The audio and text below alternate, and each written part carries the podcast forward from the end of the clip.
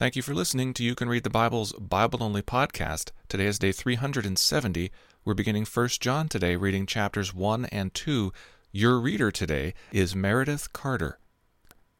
Chapter 1 That which was from the beginning, which we have heard, which we have seen with our eyes, which we looked upon and have touched with our hands, concerning the word of life.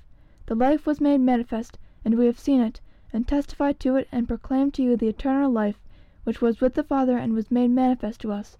That which we have seen and heard we proclaim also to you, so that you too may have fellowship with us. And indeed our fellowship is with the Father and with his Son Jesus Christ.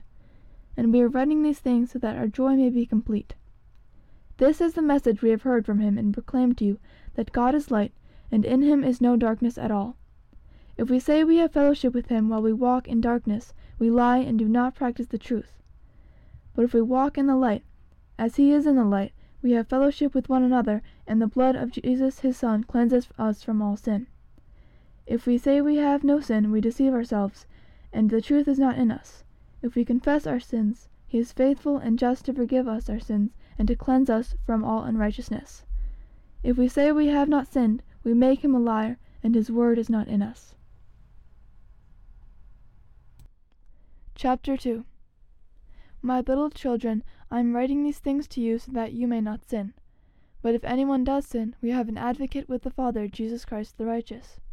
He is the propitiation for our sins, and not for ours only, but also for the sins of the whole world. And by this we know that we have come to know him, if we keep his commandments. Whoever says, I know him, but does not keep his commandments, is a liar, and the truth is not in him. But whoever keeps his word, in him truly the love of God is perfected. By this we may know that we are in him.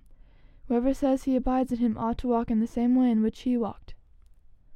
Beloved, I am writing you no new commandment, but an old commandment that you had from the beginning. The old commandment is the word that you have heard. At the same time, it is a new commandment that I am writing to you, which is true in him and in you, because the darkness is passing away and the true light is already shining. Whoever says he is in the light and hates his brother is still in darkness. Whoever loves his brother abides in the light, and in him there is no cause for stumbling. But whoever hates his brother is in the darkness and walks in the darkness, and does not know where he is going, because the darkness has blinded his eyes. I am writing to you, little children, because your sins are forgiven for his name's sake.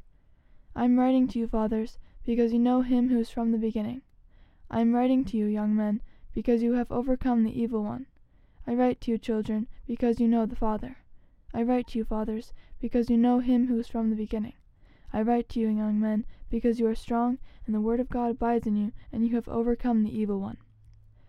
Do not love the world or the things in the world. If anyone loves the world, the love of the Father is not in him.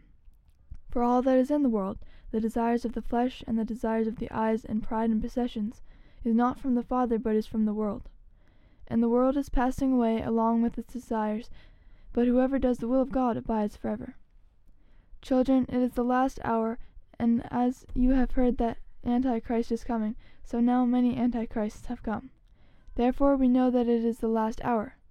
They went out from us, but they were not of us. For if they had been of us, they would have continued with us.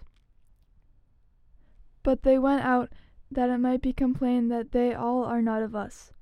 But you have been anointed by the Holy One, and you all have knowledge. I write to you not because you do not know the truth, but because you know it, and because no lie is of the truth. Who is the liar but he who denies that Jesus is the Christ? This is the Antichrist, he who denies the Father and the Son. No one who denies the Son has the Father. Whoever confesses the Son has the Father also. Let what you heard from the beginning abide in you. If what you heard from the beginning abides in you, then you too will abide in the Son and the, in the Father.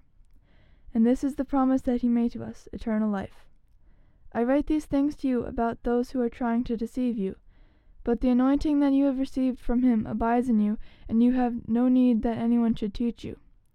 But as his anointing teaches you about everything, and is true, and is no lie, just as it has taught you, abide in him. And now, little children, abide in him, so that when he appears we may have confidence and not shrink from him in shame at his coming. If you know that he is righteous, you may be sure that everyone who practices righteousness has been born of him.